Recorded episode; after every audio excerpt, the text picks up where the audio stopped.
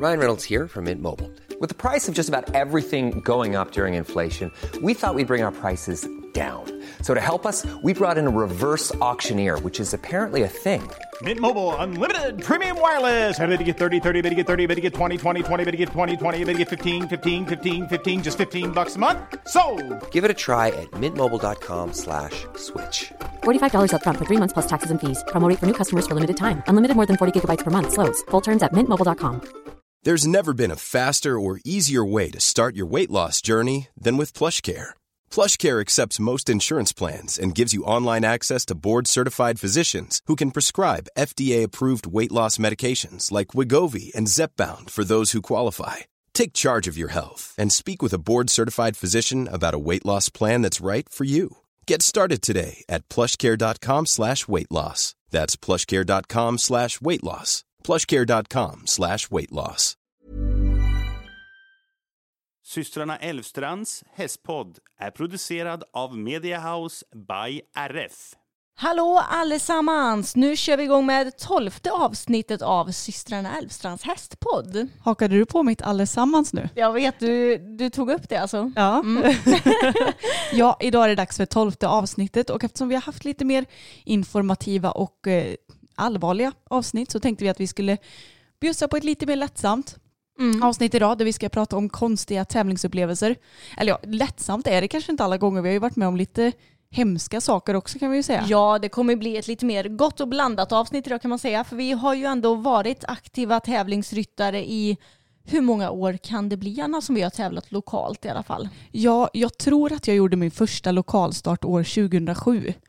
Och du var kanske eventuellt Lite tidigare. lite tidigare. Mm. Ja, men så nästan 15 år då har ju i alla fall jag tävlat på lokal nivå. Mm. Så man har ju hunnit se en del, hunnit uppleva en del och sen så har vi också tagit hjälp av er lyssnare på Instagram. Ni har fått skicka in era egna konstiga tävlingsupplevelser så vi ska helt enkelt ta ett eh, riktigt eh, tävlingsavsnitt idag. Ja, passande eftersom vi inte kan tävla just nu. Exakt.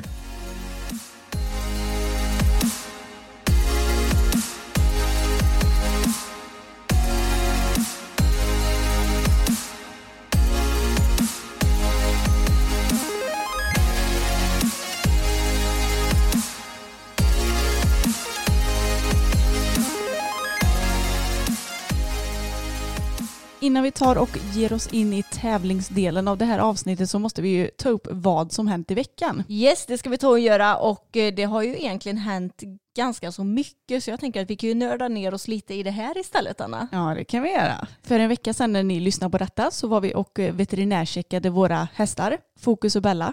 För övrigt så måste jag bara säga att jag ser Fokus här utanför fönstret as we speak. Han ser väldigt nöjd ut, går och betar gräs. Ja. Men det var i alla fall dags. Jag hade inte kollat upp Fokus sen, jag tror det var i januari förra året. Så det var ju verkligen på tiden att kolla upp honom. Och eh, Bella känner du väl att du vill kolla i alla fall två gånger om året veterinärt va? Mm, nej, alltså Nej. det behöver jag inte nödvändigtvis göra, men någon gång per år. För hon kollas ju ändå av ekiterapeut tre gånger om året och eh, hon ser ju så fort Bella rör sig knasigt. För när vi var inne med Bella i höstas hos vår ekiterapeut Charlotta så såg hon direkt att Bella rörde sig lite konstigt i fram. Och det var, hon hade märkt av det lite i ridningen också. Och då visade det sig att hon hade fått en vri- vrickning i fram. Och så att hon fick behandlas för det då. Så hon blir ju ändå checkad regelbundet men jag tänkte att det kan vara bra att åka in nu, göra ett böjprov och verkligen kolla igenom henne så att det inte är något fel på henne. Ja men exakt och det är ju bra egentligen oavsett vilken nivå man rider på. Om vi ser till våra gamlingar, Boppen och Tage, så känner vi ju dem så extremt väl och vi har haft dem i, ja är det inte 10 respektive 13 år i år blir det Precis. va? Mm. Så att eh, vi känner ju av minsta lilla grej. Så då känner vi att det är kanske inte är lika nödvändigt att kolla upp dem även om man kanske gör det ändå regelbundet. Men eh, de andra två känner vi inte lika väl och känner kanske inte till deras svagheter och, och sådär riktigt än. Så därför känner vi att det är viktigt. Och eh, på en veterinärcheck så går man helt enkelt igenom hästen. Man kommer med sin häst till veterinären, den kollar igenom den, liksom klämmer och känner och tittar på hals och ben och känner efter så att den inte ummar i någon muskel, kanske inte lika noggrant genomgående som en ekiterapeut men ändå checkar av läget. Och sen så får man ju springa på en gång. Det fick jag ju äran att göra med båda hästarna. Mm, tack vare mina höftproblem som Mm. vi pratade om i förra avsnittet. Yes, så jag fick lite extra konditionsträning där. Nej, det var inte så mycket till kondition men ja, jag fick springa lite i alla fall. Och eh, man gör ju helt enkelt böjprov på hästarna. Och eh, sen så longerade vi dem också och de var ju hur fräscha som helst. Ja, de var superfräscha så det känns väldigt skönt. För jag har ju haft lite, ja man kan väl kalla det för ridbarhetsproblem med Bella det senaste. Hon har varit väldigt rak i vänster varv. Det är visserligen hennes grundproblem hela tiden att hon vill bli lite rak där. Men hon har varit, känts lite extra oliksidig. Mm. Och eh, ja, sen har hon ju sitt humör också. Så Ja. jag vill ju checka av så att hon liksom inte beter sig på ett visst sätt för att eh, hon har ont någonstans utan Mm. för att helt enkelt att vi behöver träna mer på det mentala. Ja, och skönt nog så var ju båda hästarna fräscha som sagt så nu vet jag ju om att det bara är att fortsätta träna vidare med henne och detsamma med fokus för båda de här hästarna har ju egentligen trappat upp sin träning ganska mycket nu det senaste halvåret. Ja, och det är så roligt att känna att så här, ja men gött, vi har inte gått för fort fram utan vi har byggt långsamt och ändå är de redo för lite svåra uppgifter. För att jag menar som fokus, nu hoppar han ju varannan vecka och då hoppar vi ändå lite högre. Även om det inte handlar mer än om typ en meter så är ju det ändå, det blir ju en sorts påfrestning, helt Mm. klart. Verkligen. Och eh, även i dressyren att vi har börjat gå in på lite jobbigare saker. Så att eh, det känns så skönt att det är på, att vi är på rätt spår helt enkelt. Ja, och Bella har ju sin skadehistorik med sin diskskada. Plus att hon är ju en väldigt, väldigt stor häst. Hon är ganska framtung så jag blir alltid lite så här nojig att det ska vara någonting med de där frambenen. Hon är liksom bra på sina röntgenplåtar och allt är fram. Men just eftersom hon är byggd som hon är så blir jag ju lite nojig ändå. Så det känns ändå skönt att veta att jag har tränat henne rätt under den här tiden och bara kan fortsätta med det. Ja men som vi nämnde Emma, hur går det med dina höfter egentligen? Ja, alltså de har ju varit skit den senaste tiden. Alltså jag har haft så fruktansvärt ont. Det har gjort ont bara jag har gått. Eh, har jag gått i trappor så har det triggat höftproblemen mycket också. Och det vill jag inte minnas att det gjorde liksom speciellt mycket förut när du och jag hade sådana problem. Nej. Utan då var det nog mest i ridningen när man satte sig på knä, skulle ställa sig upp och sådär. Men de har varit så fruktansvärt, fruktansvärt dåliga nu. Eh, men, peppar peppar, de två senaste dagarna så har jag inte känt av någonting i höfterna. Mm. Och alltså det har slått om så fort. Sen så var ju vi hos eh, vår naprapat igår nu när vi spelade in det här avsnittet och checkade oss också. Mm. Och då sa han att ja, jag kan förstå att du har haft ont i höfterna för jag var superskev. Och eh, jag är ju en sån människa som alltid är mer eller mindre skev. Det är väl visserligen de allra flesta. Jag tror inte det finns någon människa som är helt rak i sin kropp. Men grundproblemet med mig det är att mitt bäcken vill rotera till höger och mitt vänstra ben vill då bli kortare än det högra. Och så har det varit alltid. Jag tror att när jag har varit som skevast så har nog mitt vänsterben varit typ tre centimeter kortare än det högra. Men oj, Ja, fick du reda på det hos den här naprapaten vi går hos nu? ja precis. Eh, och jag har ju gått hos honom sen jag fick, eh, eller sen efter mitt diskbråck så i drygt ett år har jag ju gått till honom. Och eh, eftersom jag har gått till honom regelbundet så har ju de här problemen blivit mindre och mindre och eh, min skevhet har kanske hållit sig på en halv till max en centimeter nu istället. Kroppen vill ju gärna dra sig tillbaks till det läget som den har varit på i flera år. Så jag antar att det kommer dröja ett tag innan jag blir ännu rakare. Men nu då när vi var inne så hade, jag vet inte, jag av någon anledning blivit mycket skevare. Han bara, jag ser direkt att något är annorlunda. Det ska tilläggas att eh, vår naprapat är ju väldigt härligt nördig i sitt eh, arbete Ja. också. Helt fantastiskt duktig så att eh, det är väldigt kul att gå till honom. Ja, verkligen. Men han korrigerade mig i alla fall. Det blev ju ganska många fler korrigeringar än vad han brukar göra. Det brukar gå ganska fort. Den här gången tog det lite längre tid. Han var tvungen att eh, testa lite olika grejer. Men nu känner jag mig bättre och det roliga är att när man ligger där på britsen och han liksom drar i benen för att se hur långa de är. Jag märker direkt om när mitt vänstra ben blir liksom längre och mer proportionerligt till det högra. Gör du det också? Ja, Ja. det gör man. Det blir väldigt tydligt. Så nu har mitt bäcken roterats bättre, vilket jag hoppas på ska ge mindre slitage till höfterna också. Men jag måste också påpeka att det kanske inte är så konstigt att jag har haft lite ridbarhetsproblem med Bella med tanke på att jag själv har varit så skev. Nej. För om mitt bäcken är roterat till höger då blir det ju automatiskt så att hon blir rakare i vänster. Mm. Och jag har också haft lite svårt för att rida högeröppna på henne. Vilket inte är så konstigt för jag, nej högersluta på henne. Vilket inte är så konstigt för när mitt bäcken är roterat till höger så blir det ju snarare så att jag sitter i en högeröppna. Ja, precis. Men det är det här som är så himla intressant och det är också därför det är så viktigt att vi ryttare tar hand om oss själva. Mm. Att vi faktiskt också går till en naprapat regelbundet. Mm. Och vi går ju, ja, han vill ju gärna att vi ska gå var sjätte vecka. Det, det är ju väldigt ofta. Mm. Men det behövs för att man ska vara frisk och stark i sin kropp och att man inte ska få några slitage. Ja precis. Eller nu, har- vi har varit hos honom var åttonde vecka det Ja, just det. senaste. Men nu eftersom jag var så himla dålig så vill han att vi kommer tillbaka om fem, sex veckor igen. Ja, just det. Så får vi se. Jag blir, jag blir så förvånad bara för jag har ju varit ganska rak så länge och sen så bara det här kommer utan något sorts kroppsligt trauma för jag har ju inte flugit av sen i höstas Nej. så det har inte hänt någonting så. Så jag blir lite förvånad över att det här hände men han sa det att det, det kan hända. För grejen är ju att vi ryttare är ju ofta så himla noggranna med att hästarna ska få massage och ekiterapeut och de ska vettcheckas men vi glömmer lite bort oss själva för att vi kanske, ja men ryttare är inte så bra på att ta hand om sig själva alla gånger. Nej. Men det man glömmer bort då det är att om du tar hand om dig själv så kommer ju också hästen att påverkas positivt av det. Och lite med tanke på vårt eh, förra avsnitt så har vi mentaltränat hela två gånger sedan vi snackade sist. Ja. Så himla roligt att vi har fått till lite mer träningar och vi passar ju på att träna så mycket vi bara kan nu när det inte är några tävlingar att anpassa sig till och sådär. Och eh, som man kanske behöver lägga pengar på. Men eh, vi måste bara säga att gud vad jag har, eller vi kommer fram till det att fokus har nog ännu större problem med bommar än vad vi faktiskt har trott tidigare. För eh, grejen är att vi har jobbat under en lång tid med att han ska vänja sig vid bommar, han har fått gå över mattor, krattor, eh, ja, men nosa på bommarna, sparka på dem, vänja sig vid dem framåt liksom. Och har till slut kunnat ta sig över dem, vilket ju är fantastiskt. Men nu så ska vi liksom öka svårighetsgraden lite grann. Så då sa Anna, vår eh, tränare, till oss att vi skulle ställa upp bommar och block i en liten, liten blixt kan man säga. Och så skulle vi backa igenom dessa. Och eh, Fokus han hade så svårt för det. För så fort han liksom inte riktigt korrigera sin rumpa efter vart svängen gick utan att han gick på blocken eller bommarna så stannade han, sparkade, flög framåt, eh, hytte med bakbenen för att han liksom åh, var helt Ja, men hur ska man ut, säga att han uttryckte sig? Han, det var bara Obehag eller obehag. ja. Mm, ingen panik liksom, men bara åh blä, äckliga bomjäkel tror man att han tänkte. Mm. Och det gjorde mig faktiskt lite ledsen när vi tränade i fredags. För att eh, jag kände bara, fy fan rent ut sagt vilka vidriga människor den här hästen har varit utsatt för.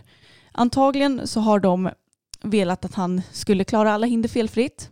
Det vill man ju såklart, men eh, man kanske inte behöver ta till våld för det och eh, antagligen så har de väl barrerat honom på något vis, använt någon, någon skitig metod för att få honom att lyfta på benen och också högst troligen bestraffat honom när han har rivit. För att man ser det på hela hans kroppsspråk liksom att Mm. så fort han nuddar en bom så är det bara åh, han liksom väntar på att någon ska komma och nita honom i princip. Mm. Och det gjorde mig väldigt ledsen faktiskt. Mm. Och det, det kommer verkligen fram när vi mentaltränar. För i hoppningen så tycker jag ändå att han ser väldigt trygg ut nu och han river ju väldigt sällan när man hoppar, vilket kanske beror på hans förflutna men också på att han hoppar väldigt bra. Mm. Men när han väl har rivit i hoppningen så, eller är i bommar så tycker inte jag att han upplevs som stressad då. Nej men faktiskt inte och jag hoppas att han känner att för min del så alltså, river han, det är ingen big deal. Det är klart som tusan att man vill att ens häst ska hoppa felfritt på tävling, det vill väl vi alla men jag menar eh, river man så river man. Det kan ju både bero på mig eller att han eh, såg något bakom hindret. Ja men ni vet det finns ju så många faktorer som spelar in när man Ja. hoppar.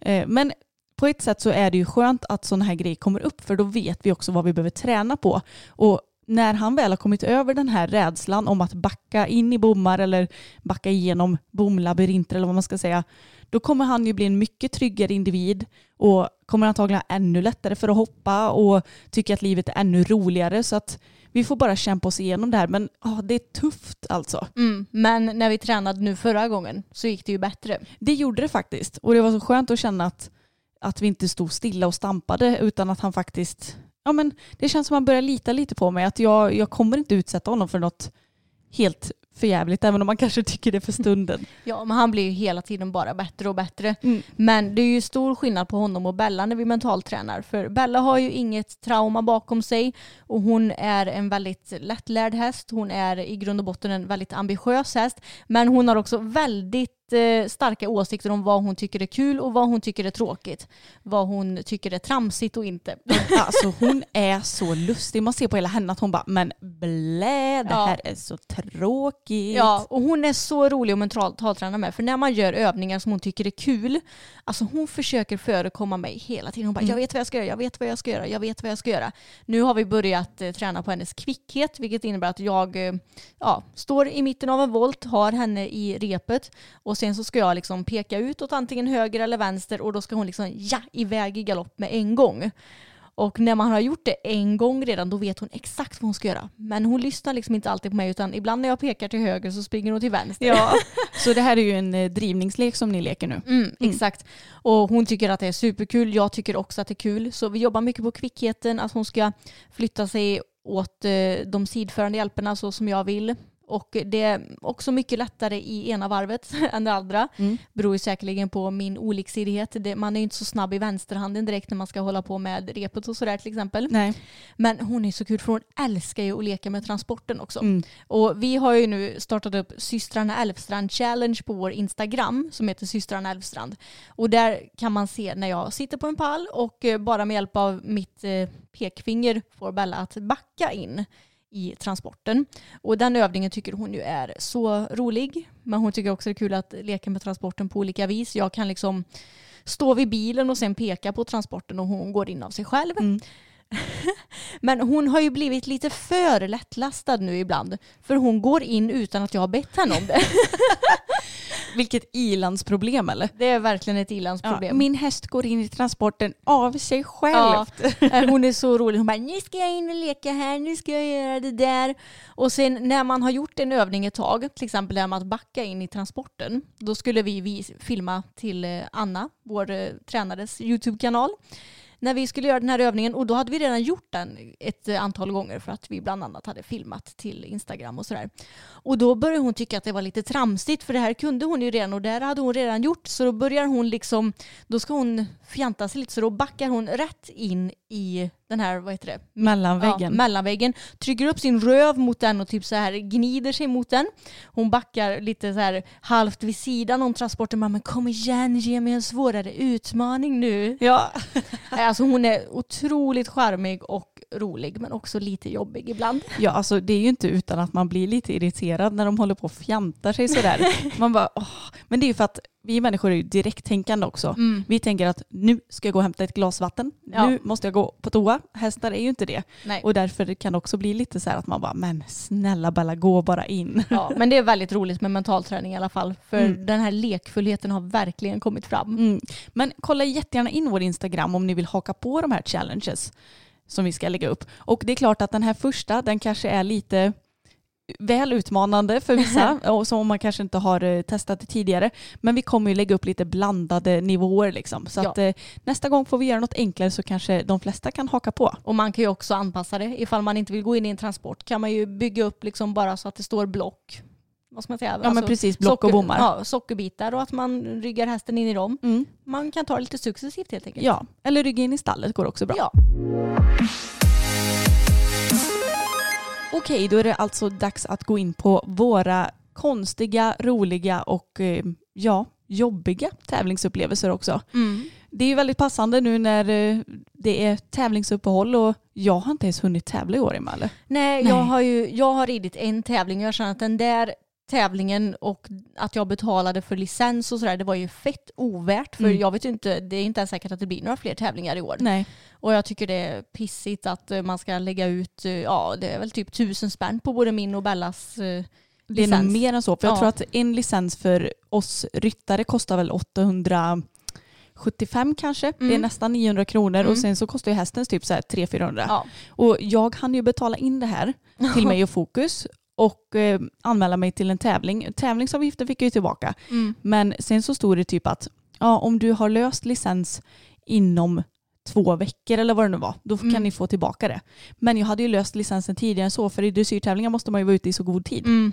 Ah, så det är lite sugigt. Men Ah. det är ju samma för alla så att jag menar vad ska man göra? Ja, exakt. Men i alla fall, nu ska vi snacka om våra upplevelser som har hänt tidigare. Och en händelse som hände när jag tävlade Tage, när jag hopptävlade Tage, för ja, det har skett för länge sedan. Vi köpte ju trots allt honom som hopphäst. Så det här var ju, ja men jag skulle säga att det kanske är 10-12 år sedan. Mm. Och eh, vi hade det inte så himla lätt på tävling, vi och Tage, för vi stannade ofta ut oss, vi ramlade ofta av eftersom vi inte hade en hopptränare som var bra. Och eh, nu skulle vi åka iväg på en tävling i Allingsås vet jag. Mm. Och det var en lokal tävling. Och det här var ju före ekipstid ska tilläggas. Japp. Eh, och då hade det ju kommit ut så här ryttarmeddelande och startlista på deras hemsida. Och jag hade läst det vid typ, eh, ja det var någon gång på eftermiddagen, tidig kväll, dagen innan tävling. Och sen så dagen efter, då satte vi oss och började göra i ordning Tage och åkte i god tid vad vi trodde.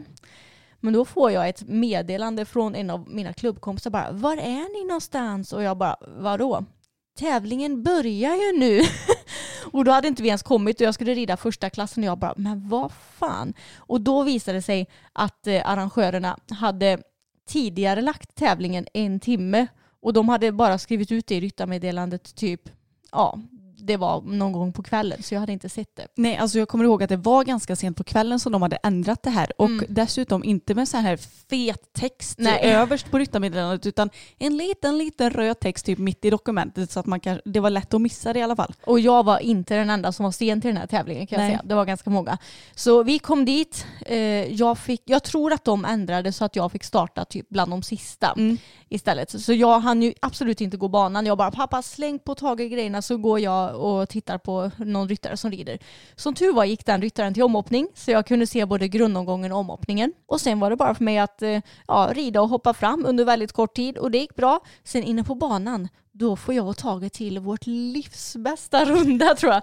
Vi var typ så här en tiondel utanför placering eller något sånt där. Ja, men alltså det är så roligt för att egentligen stress är ju det värsta värsta fienden på tävling. Men jag tror att, jag tror att ni, ni var så stressade, eller ni hade sån tidspress, så jag tror inte ens ni hann bli stressade.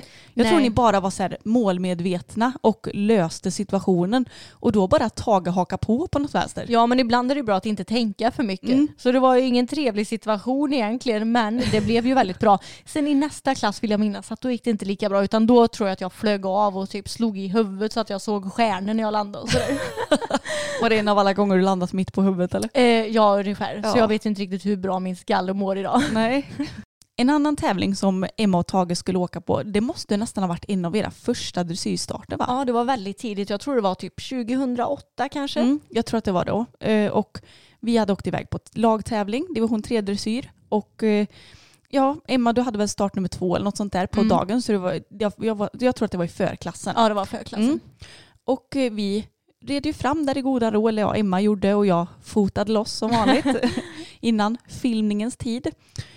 Och sen så ser vi bara hur det kommer en liten häst med en stor man på sig. Var det inte en kvinna Var först? det en kvinna först? Ja okej, men skitsamma. En, Mm. en liten häst som kommer inspringande på framridningen med sin ryttare på sig. Och vi bara oj då, det här måste ju typ vara första start. Och klockan var ju så här kvart i nio något sånt så att Mm. då tänkte jag att den här har ju rätt så brådig som den inte har hunnit rida fram Mm. än och är första start. Emma rider sin start och vi rider ut från banan nöjda och går till framridningen där vi skulle väl, eller ni skulle väl trava av eller något sånt där. Den här ryttaren eller ekipaget rider fortfarande omkring och vi bara okej, då var det alltså inte första start.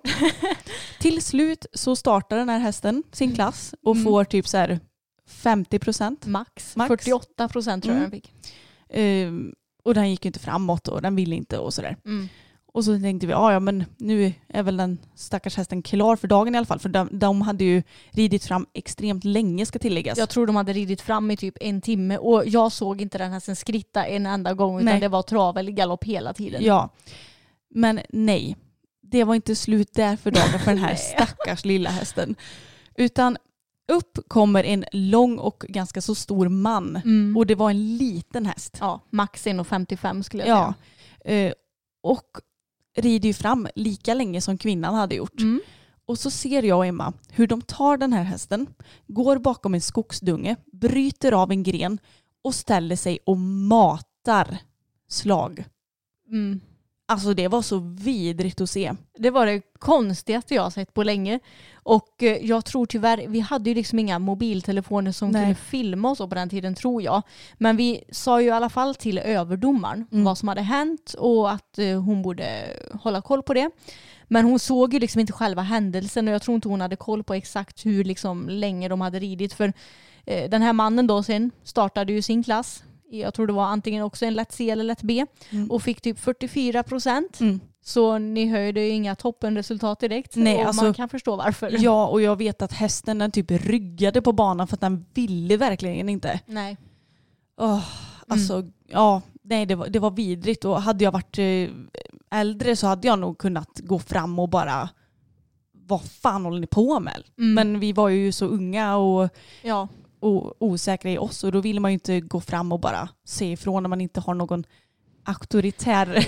ja. Nej, man är väl inte så auktoritär när Nej. man är typ så här 15 eller 17 år och de var ju ändå vuxna. Men Mm. vi sa i alla fall till överdomaren och eh, när den här mannen hade ridit klart så gick väl hon och pratade med dem. Men alltså grejen att det hjälpte inte för hon sa ju typ bara ah, nu får hästen vila. Men då var ju den klar för dagen så det Mm. hjälpte ju liksom inte någonting det som överdomaren eh, gjorde helt enkelt. Nej. Och jag fattar inte hur överdomaren inte kunde ha koll på det. För det här var liksom en väldigt öppen tävlingsplats. Det var på gräs Mm. allting.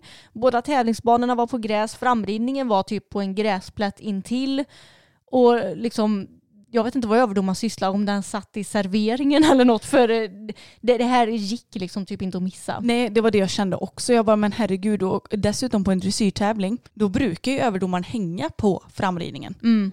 För att det är liksom där det vidriga sker. På Ja. banan, ja det är klart att det kan väl hända saker på banan också, men jag menar, där kan ju inom citationstecken inte ryttaren göra lika mycket som på framridningen då exempelvis. Nej. Alltså det här var det absolut konstigaste jag någonsin har sett på Ja. tävling tror jag. Så vidrigt. Mm. Och nu tänkte jag ta och berätta om en händelse som Anna tydligen inte har sett. Jag tror att du säkerligen var med mig men eh, du minns inte det här i alla Nej. fall. I alla fall, vi var i Vänersborg på hopptävling på sommaren. Så det var på deras utebana. Den är ju stor men den är inte gigantisk. Men utebanor är ju generellt större än ridhus. Så ni förstår ju att det blir lättare för hästarna att få upp farten på en utebana i alla fall.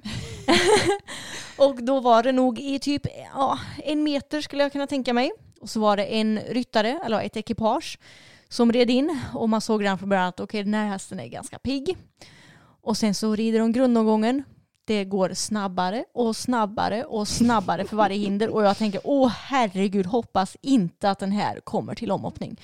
Men jo, hästen lyckades ju såklart eh, lyfta på benen över alla hinder så den kommer till omhoppning. Och där går det snabbare och snabbare och snabbare för varje hinder. Alltså jag tänkte de går omkull snart för det går så fort. Jag har aldrig någonsin sett ett ekipage som ser så okontrollerat ut. Men hästen och ryttaren klarade ju sig. Men problemet var bara efter ett hinder i omhoppningen, eller om det var efter sista hindret, då rider de i full galopp över en liten tjej som är funktionär. Jag tror hon skulle vara kanske typ 12-13 år, liten, som står som flaggvakt. De rider rätt över henne. Men gud! Alltså rätt över henne. Inte att hon bara touchade till lite utan de manglar ner henne i full galopp. Men herregud, hur kan inte jag minnas det här? Ja, jag vet inte. Alltså det var, okej, det var kanske bland det sjukaste jag har sett.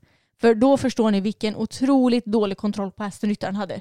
Och hon blev ju såklart jätterädd. Funktionären hon skadade sig som tur var inte vad det verkade som.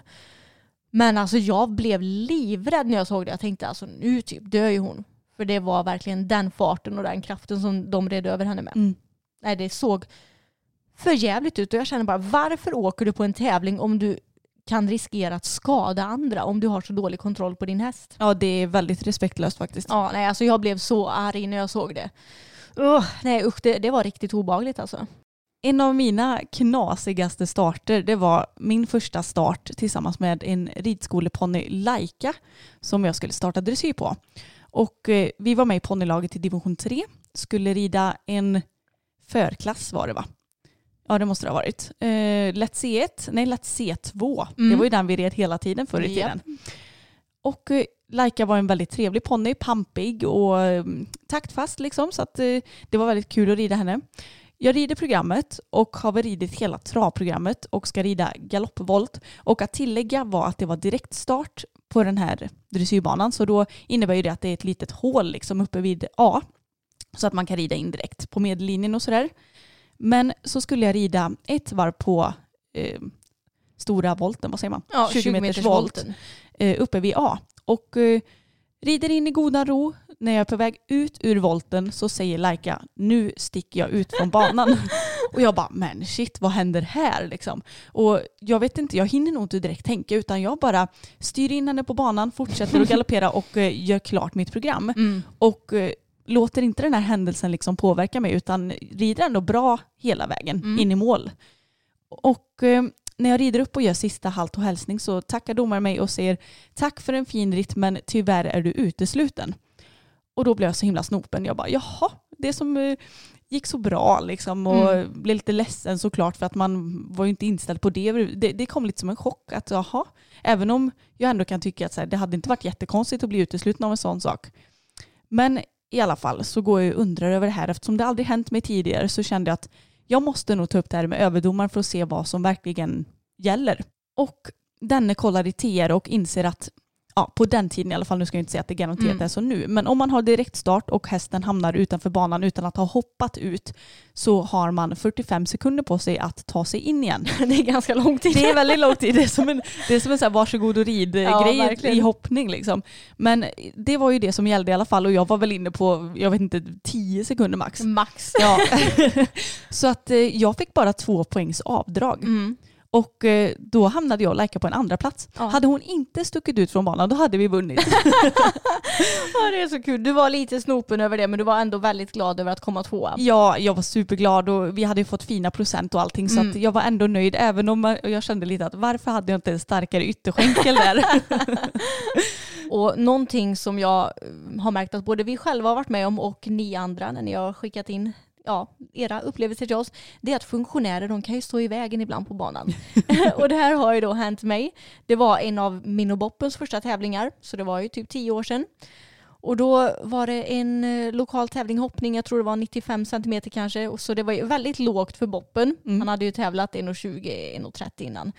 Så han kunde ju bara leka runt banan. Och då kommer jag på en linje, det var räcke och så var det böjt spår till oxer. Och jag tror det var egentligen sju språng till den oxen ifrån räcket.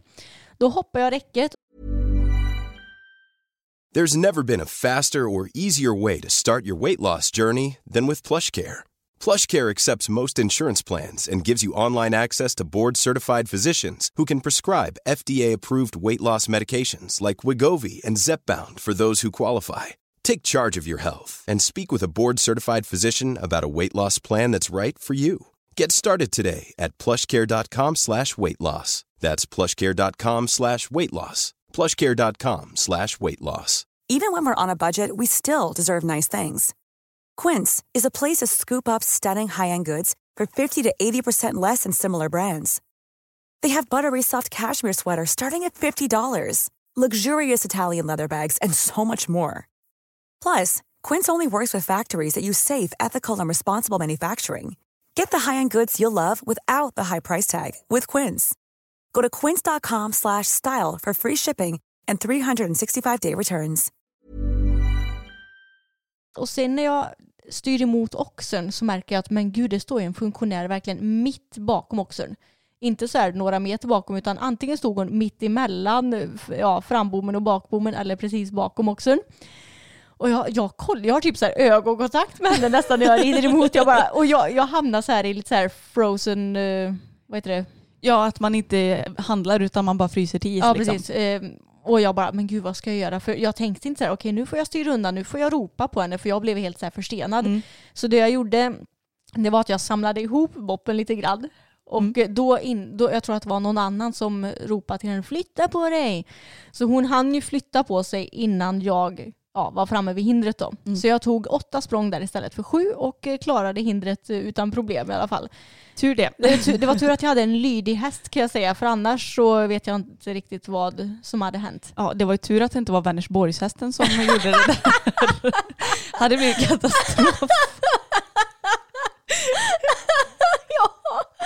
herregud. Men alltså det gäller verkligen att hu- ha huvudet på skaft när man är funktionär. Ja. För det är så ofta som när man står i flaggvakt så kanske man är i lite egna tankar och, Mm. och domaren får säga höj flaggan och man bara jäklar ja. Ja. Och man måste tänka vart människor kan tänka sig rida i Mm. en omhoppning och Exakt. man måste tänka att man står bakom rätt hinder så att man inte är i vägen och det är mycket att tänka på alltså. Ja, vi har ju varit väldigt mycket barnpersonal under våra år och jag tror inte att någon av oss har stått i vägen någon gång men vi vet ju hur det är. Man äter typ inte någonting på en hel dag för att det är så stressigt och du blir trött när du har stått en hel dag så man får ändå ha förståelse för att vissa kan vara i vägen ibland men i så fall ifall det blir något fel så är det väl då har man ju rätt att ta om det hela i alla fall. Ja men precis, skulle den människan inte ha flyttat på sig och du var tvungen att styra undan då får man ju liksom hallå, Ja. nu behöver vi ta om det här. ja exakt. En händelse som hände mig när jag var, jag tror jag var med på en eh, ponnytävling och bara hängde med mina kompisar. För vi skaffade ju aldrig någon egen ponny utan vi skaffade storhäst direkt. Så att eh, för att få lite ponnyfeeling så var ju vi ofta med våra kompisar på tävlingar. Och då åkte vi till Essunga som eh, förr i tiden hade en stor gräsbana som de nu mer har byggt om. Och jag minns att staketet var väl inte dunderhögt Nej. men det var speciellt ett ställe som det var lite lite lägre på. Mm. Och det var en eh, gullig fjording inne på banan. var säkert en lätt D typ som de skulle hoppa. Och eh, de kommer mot ett hinder på den här långsidan där det här staketet var lite lägre på. Och så har jag för mig att de typ stannar eller någonting någon Mm. gång. Och så när den här ryttaren ska göra en volt så väljer hon att rida liksom ut mot staketet för att ta om det här hindret. Men det är bara det att ponnyn säger Åh, ett staket som jag kan hoppa över. Så den bara klipper staketet. Som tur är står det ingen publik just vid det här lite lägre staketet. Nej. Och ryttaren blir så chockad. Så hon sitter bara och skrattar så länge. Och vi andra bara, vad hände? Minns du vad domaren sa? Det? Nej, jag minns nog inte det. Hon borde ju ha sagt att tyvärr så är du utesluten. Jo, det, det sa hon ju säkert, jo. men, men eh, det borde ju ryttaren ha fattat själv. Men det var så, bara så lustigt att se att hon satt bara och skrattade så mycket. Mm. Antagligen så var det så chocken som bara kom ut i bubblande skratt. Ja, antagligen. Det är säkert vanligare att man blir utesluten på dressyrtävling för att hästen hoppar ut från banan. Mm. Men på hopptävling känns det som att det inte borde vara så vanligt. Nej, eller hur? Och nu till vår sista egna upplevelse då. Och eh, det här är ju inte en så himla trevlig sådan men tyvärr så är det säkert ingen ovanlighet att det här sker på tävling eller vad säger du Anna? Nej, verkligen inte. Och eh, det här var när jag och Emma vi skulle åka till en tävlingsplats och tävla. Jag tror det var första för året har jag för mig. Tror det var i Trollhättan. Mm, det var det. Mm. Och vi parkerar och ska väl gå till sekretariatet och Mm. kika så allt är som det ska och sådär. Så vi är på väg upp mot deras ridhus och det är typ första vi ser på tävlingsplatsen. Det är när en person står och håller sin häst i en kedja som är liksom åtstramad.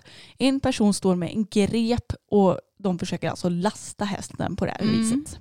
Ja, det såg inte så fint ut. Nej, verkligen inte. Och jag kände bara, ja så här har man varit iväg liksom från tävlingar i ja, men, typ ett halvår, nej men inte riktigt så länge. Men Mm. det här är det första vi ser på tävling i år. Mm. Det är att nå- någon ska försöka slå in hästen med en grep i röven. Ja, så tråkigt. Jag tror att eh, de märkte nog att vi och många andra kollade på dem. Mm. Så jag vill minnas att de typ ja, lugnade ner sig då. Ja, väldigt snabbt. För jag Mm. vet att vi, vi sa det bara, ska vi ta upp mobilen och filma liksom Ja. och ta till överdomaren för det här är inte okej. Nej, Men vi hann inte ens göra det innan de Nej. slutade. exakt.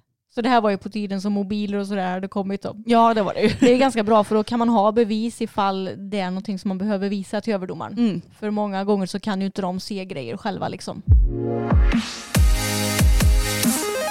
Men nu då till våra lyssnares upplevelser och först och främst generellt så var det många som skickade in ja, men upplevelser där funktionärer har betett sig lite konstigt eller varit i vägen. Mm. Som sagt, ännu en som har varit i vägen här. Det var när eh, en av våra lyssnare hon skulle starta hoppning och eh, då hade en funktionär gått rakt framför startlinjen vid första hindret när hon redan så hon rev det totalt då för att den här personen hade varit i vägen. Men gud. Ja, och då tänker jag att om något sånt händer då borde man ju typ få räcka upp handen och bara hallå.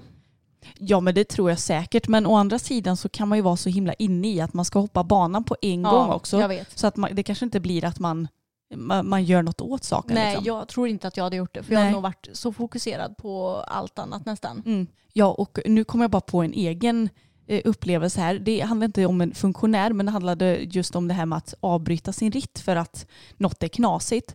Och då var det en tävling förra året faktiskt där vi var och tävlade och eh, jag vet att jag tyckte när jag gick banan att ett av hindren såg lite högre ut. Men jag kände bara, ja ja, men jag menar, vi skulle väl ändå tävla 95 så vad gör det om det är en meter? Även om det kanske inte ska vara det enligt Mm. Det var ju en väldigt maxad bana i alla fall. Det var kan det. man ju lugnt säga. Ja, absolut. Och i en väldigt tittig eh, miljö dessutom. Mm. Men hur som helst så jag startade lite senare så att vi hann ju se ett antal ekipage. Och då när ett ekipage kommer in på banan så hinner den här, det här ekipaget att hoppa typ, ja men jag tror att det var väl fyra hinder eller någonting. Och sen så har jag för mig att det här en meters hindret det var hinder nummer fem om jag inte minns helt Ja, det fel. var det. Mm. Och antingen så hade hon hunnit hoppa det här eller om hon inte ens hade hunnit, nej hon hade nog inte ens styra på det.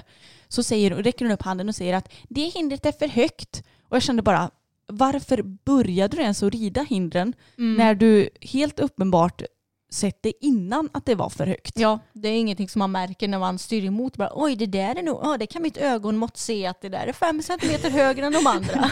Hon kanske har så här inbyggda linser som ser höjder på saker. Exakt, gud vad smidigt det hade varit. Ja, eller hur? Nej, men eh, då utnyttjar man ju situationen väldigt mycket. Väldigt mycket. För jag för mig att hon rev. Och sen så Ja. blev hon ju placerad då när hon fick ta om hela banan när han hade sänkt det här hindret banmyggen. Ja, Mm. det var ju klantigt av banbyggaren för hindren får ju liksom absolut inte vara högre än Nej. Men då kunde väl hon sagt till innan då, för det var ju ganska många som red innan henne som hade hinder som uppenbarligen då var högre än 95 centimeter. Ja, och det ska tilläggas att det var många som rev det här hindret.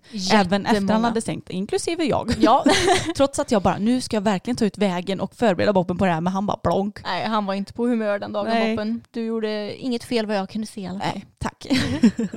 Men på tal om funktionärer som kanske beter sig lite konstigt. Det var en av våra lyssnare som hade fått en startsignal och då hade en av funktionärerna på banan skrikit Vad fan gör du?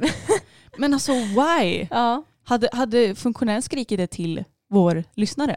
Ja, eller hon hade skrikit vad, vad fan hon gjorde liksom. Ja, jättekonstigt och eh, det, det är kanske en funktionär som skulle behöva få i sig lite mat eller något som Ja. börjar bli lite trött.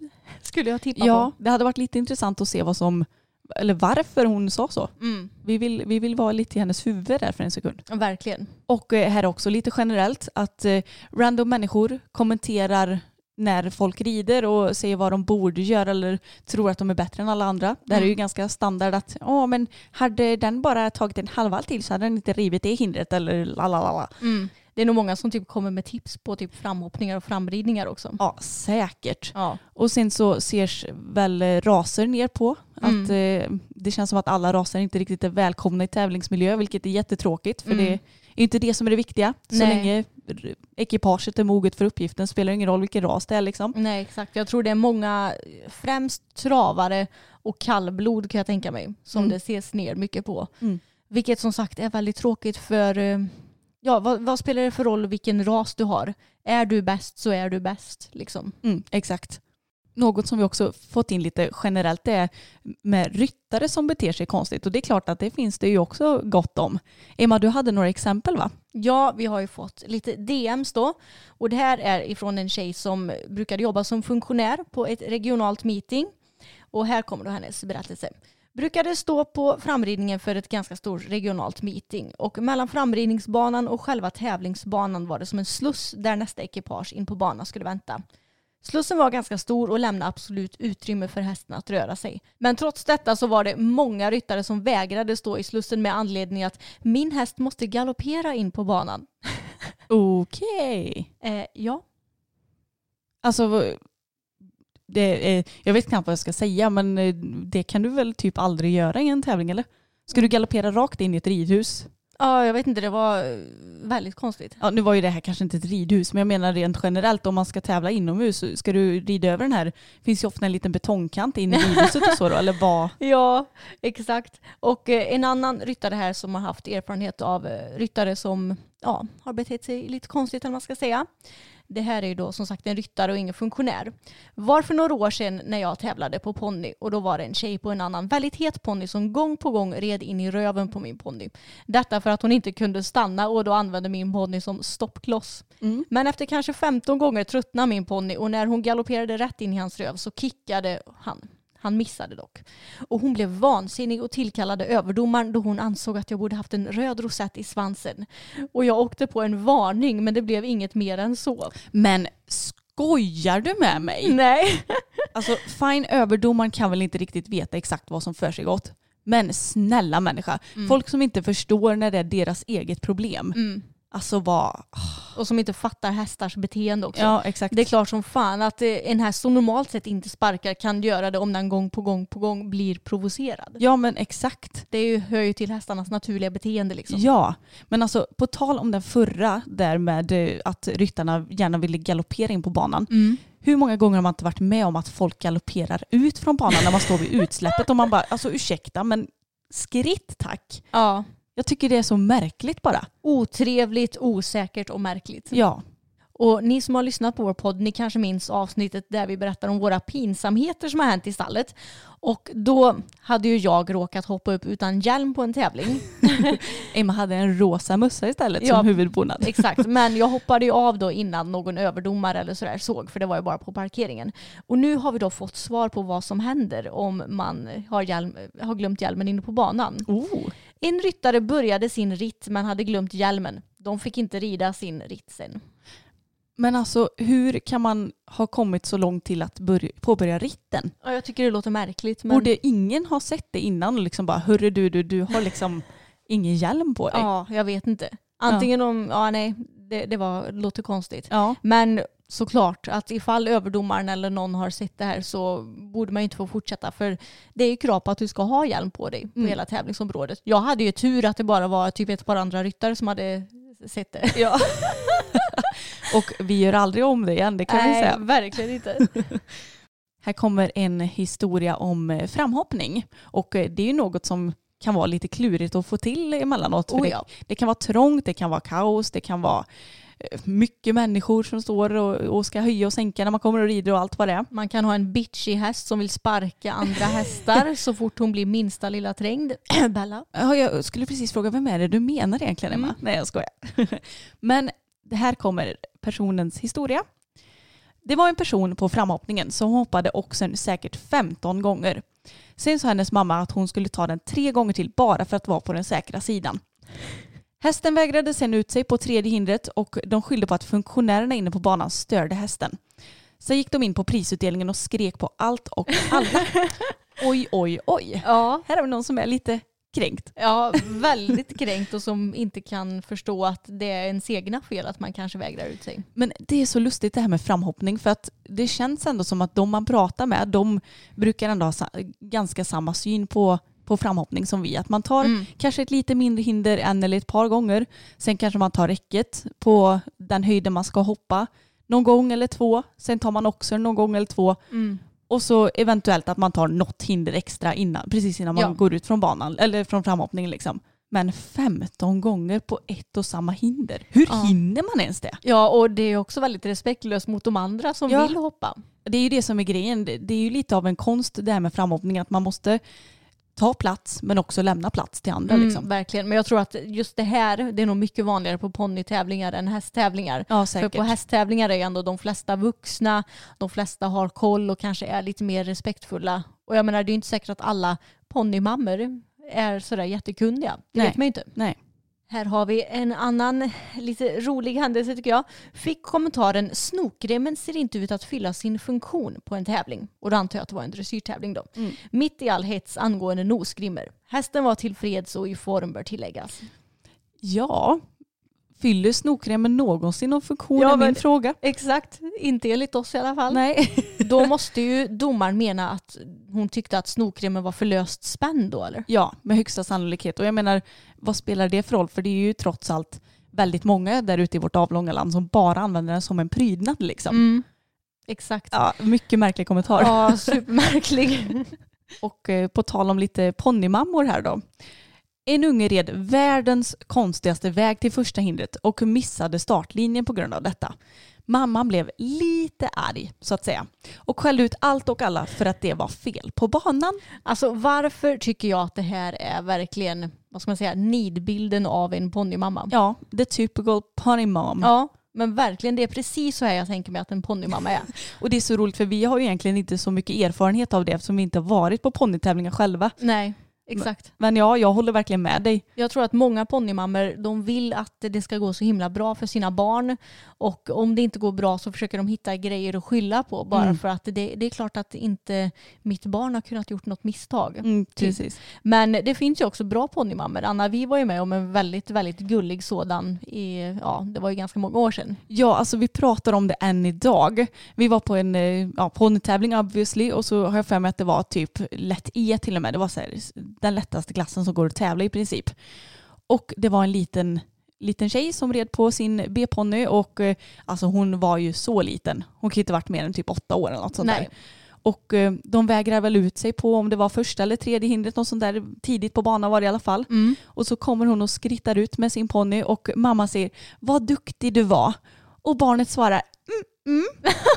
Alltså det, så är det sötaste jag har varit med om. Ja, för hon kämpade verkligen på jättebra Ja. tjejen och liksom, det var inga konstigheter och inget våld eller sådär utan Nej. det var bara okej, vi vägrade ut oss idag och då märker man ju verkligen att det här barnet har blivit, vad ska man säga, bra, att hon har fått Bra fostrad eller Ja, vad ska man säga. exakt. Mm. blivit bra fostrad av sin mamma och fått rimliga krav på sig. Precis, för det är ju det det handlar om också. Och jag menar, det är inte hela världen att vägra ut sig. Det man får väl ta igen det nästa gång eller nästa år eller om tio år. Ja, exakt. Jag tror inte att någon egentligen tycker att det är en stor grej att vägra ut sig. Men bara för att föräldrarna gör en stor grej av det så blir ju det det för barnen också. Mm. Ja men på lite tal om det här med ponnymammor så fick vi en rolig kommentar. När jag tävlade i en hoppfinal så satt min motståndares mamma på läktaren och väste riv, riv. Min mamma satt bredvid henne. Åh gud, alltså det är klart att man kan tänka så här när man rider i en lagtävling eller ja, om man nu jättegärna vill vinna. Det är ju trots allt eh, inte bara tack vare ens egen prestation utan hur de andra presterar också som gäller. Men jag menar det är klart att man kan tänka så. Men att säga det högt. Det är lite klantigt. Ja, Man får ju tänka på att vem som helst kan ju faktiskt sitta bredvid den. ja, och det är samma sak det här med eh, om någon river och någon råkar liksom väsa yes, eller Ja. ja. Alltså snälla, håll Mm. det för er själva. Vi, vi vet alla att det är klart att det är roligt att stå överst på prispallen va? Mm. Men inte till vilket pris som helst kanske. Man undrar ju lite om eh, ja, mamman till eh, den här ryttaren som red, Mm. ifall hon sa något till den andra mamman eller inte. Bara, Mm. Ursäkta, det där är min dotter. Ja det hade varit så kul. Det hade varit väldigt roligt. Den andra mamman hade då bara oh shit. Whoopsie.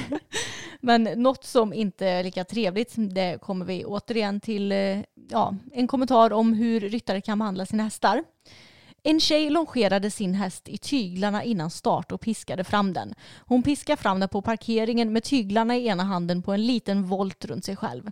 Jag sa till henne att man kanske inte ska tävla om hästen inte ens går fram och är villig. Då blev hon skitarg.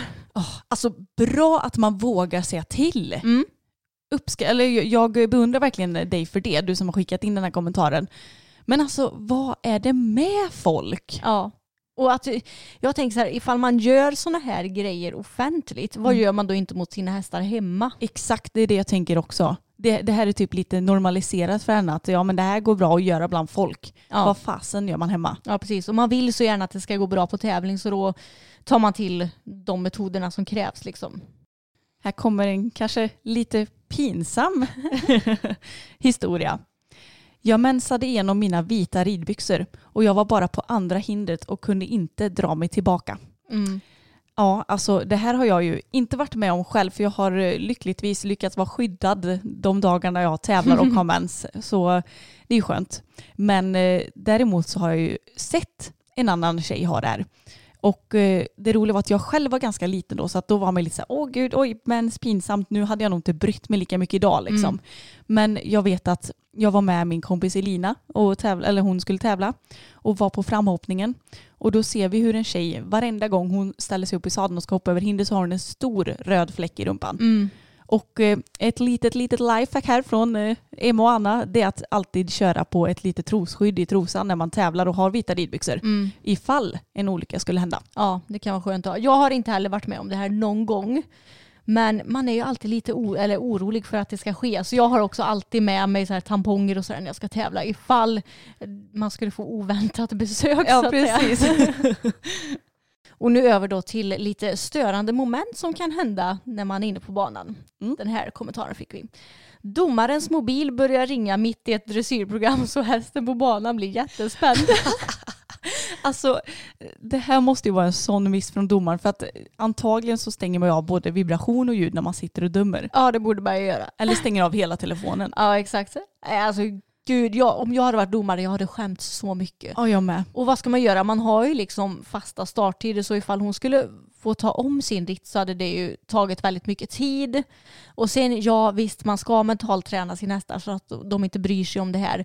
Men alla hästar kan ju inte befinna sig på samma vad ska man säga, mentala nivå. Nej och jag känner också att det är klart att det kan hända saker runt omkring men domaren bör väl åtminstone inte störa så mycket. Men det, det är klart alla kan göra fel, så är det ju också. Ja verkligen.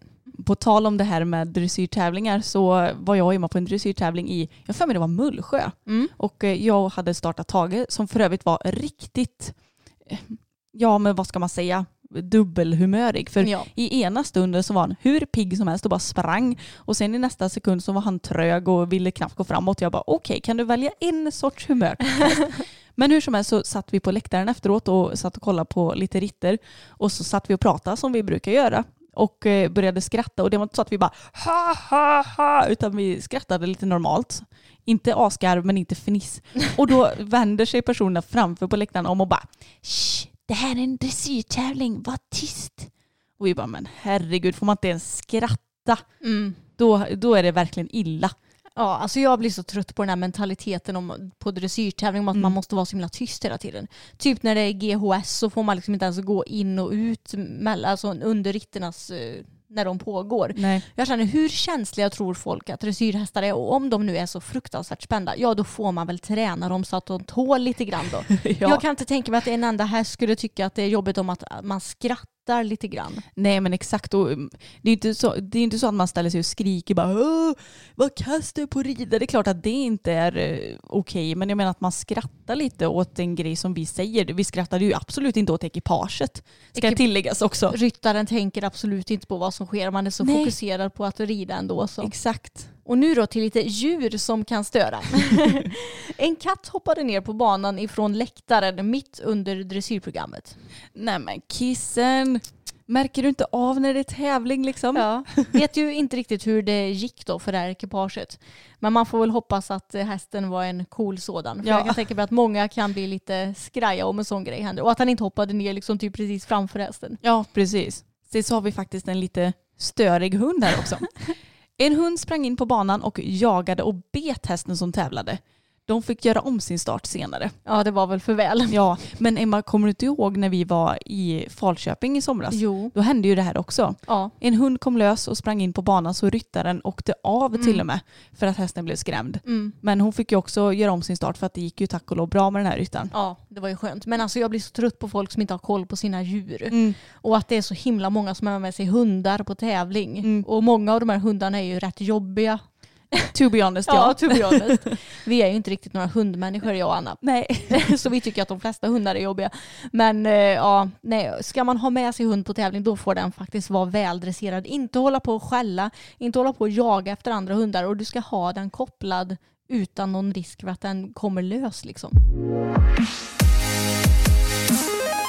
Då var det dags för veckans snackis och eh, det binder ihop avsnittet ganska bra idag får jag säga. Det här handlar ju också om tävling och det är väl det här som de flesta har snackat om den senaste veckan.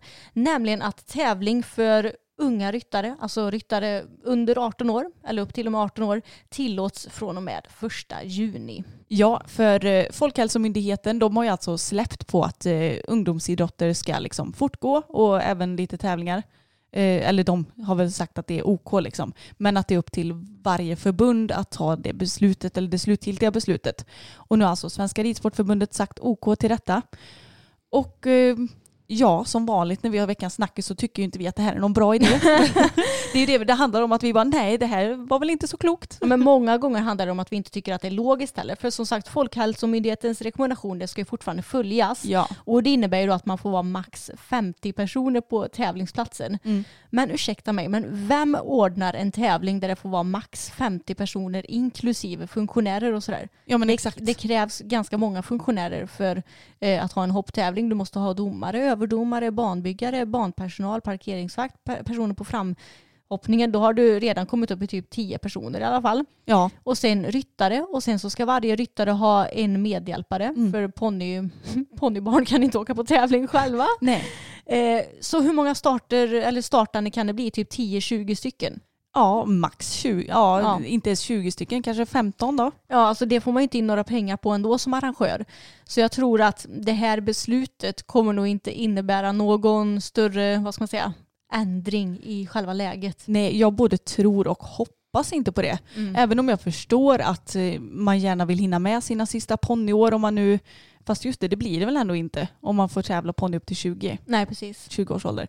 Men hur som helst att man gärna vill ta tillvara om man kanske har en B-ponny som man blir för gammal för nästa år eller vad det nu kan vara. Men jag menar det här gäller ju oss allihopa. Det är liksom en helt världsomvändande grej som händer just nu och som pågår just nu. Och då tycker jag det är så konstigt att man ska försöka att kringgå det här på något vis. Mm. Även om man inte kringgår för att man följer rekommendationerna. Men ja, jag tycker det är så märkligt. Och dessutom, om man nu ska vara sån, så sker det ju mycket olyckor i hoppning. Mm. Eller det kan ske olyckor. Så det är ju bara dumt att dessutom tävla där ponnyer kanske är lite extra spända och det är nya grejer och man kanske kommer fel på ett hinder och skadar sig och belastar sjukvården ännu mer. Mm, exakt. Nej, det är inte logiskt för fem öre. Så, och grejen är att Folkhälsomyndigheten har ju inte vänt sig direkt mot Ridsportförbundet utan Nej. det är ju mot alla förbund. Precis. Så jag tycker att Ridsportförbundet har tagit ett dumt och konstigt beslut. Men jag hoppas att ridklubbarna är kloka nog och faktiskt inte arrangerar tävlingar. För som sagt, vi behöver inte belasta vården mer än nödvändigt. Och det kommer liksom inte gynna de här tävlingarna ändå. För man kommer lägga ner så mycket tid och inte få in liksom någon vinst knappt på den då. Nej, exakt. Det är ju det som är grejen också. För att jag förstår att man, man är ju nödvändig att ha tävlingar för att en ridklubb ska överleva. Liksom. Det är Mm. klart att man får in pengar på det. Men när man inte kan ha en normal tävlingsdag då är inte det ens värt. Nej, exakt. Och det är ju väldigt stor skillnad på liksom, eh, ridsporten som idrott och typ fotboll som idrott. För där kan man ju utan problem arrangera fotbollsmatcher där det kommer vara under 50 personer. Ja, För då är det två lag och så kanske någon ledare och kanske någon förälder. Det blir inte så många människor. nej. Men ridsporten det är ju en helt annan sak för det är så mycket fler människor som vistas på samma ställe.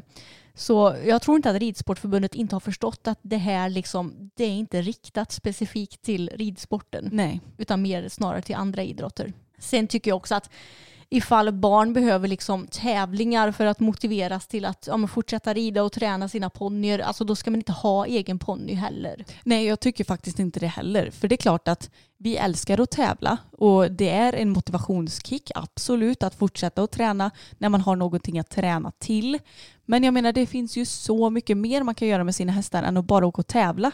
Passa på att åka till den där stranden lite eh, avlägset där det inte finns några folk och rid i havet eller eh, träna din häst från marken eller passa på att hoppa lite extra hemma eller passa på att träna den på att inte bli rädd för paraply när du rider. Eller, alltså, det finns ju så himla mycket att träna på och därför kan jag inte riktigt förstå varför man måste prompt ha tävlingar just nu. Ja, hörni, det var allt för dagens poddavsnitt. Nu har vi tjötat ganska mycket om tävlingar här mitt i tävlingsuppehållet. Saknar du tävlarna?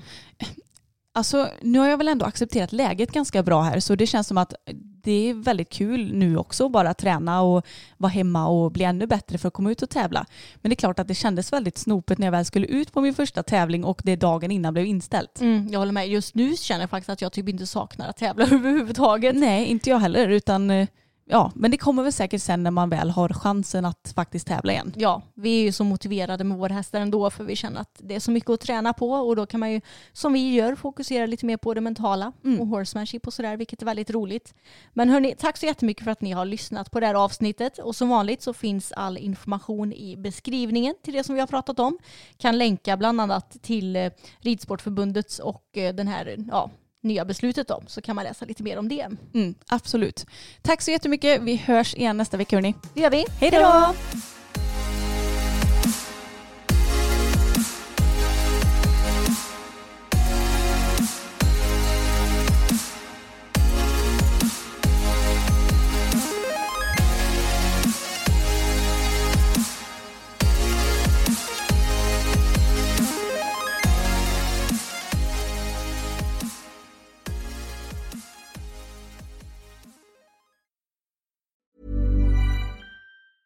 Mom deserves the best, and there's no better place to shop for Mother's Day than Whole Foods Market. They're your destination for unbeatable savings, from premium gifts to show-stopping flowers and irresistible desserts. Start by saving 33% with Prime on all body care and candles. Then get a 15-stem bunch of tulips for just $9.99 each with Prime. Round out Mom's menu with festive rosé, irresistible berry chantilly cake, and more special treats. Come celebrate Mother's Day at Whole Foods Market. Even when we're on a budget, we still deserve nice things. Quince is a place to scoop up stunning high-end goods for 50 to 80% less than similar brands. They have buttery soft cashmere sweaters starting at $50, luxurious Italian leather bags, and so much more. Plus, Quince only works with factories that use safe, ethical, and responsible manufacturing. Get the high-end goods you'll love without the high price tag with Quince. Go to quince.com slash style for free shipping and 365-day returns.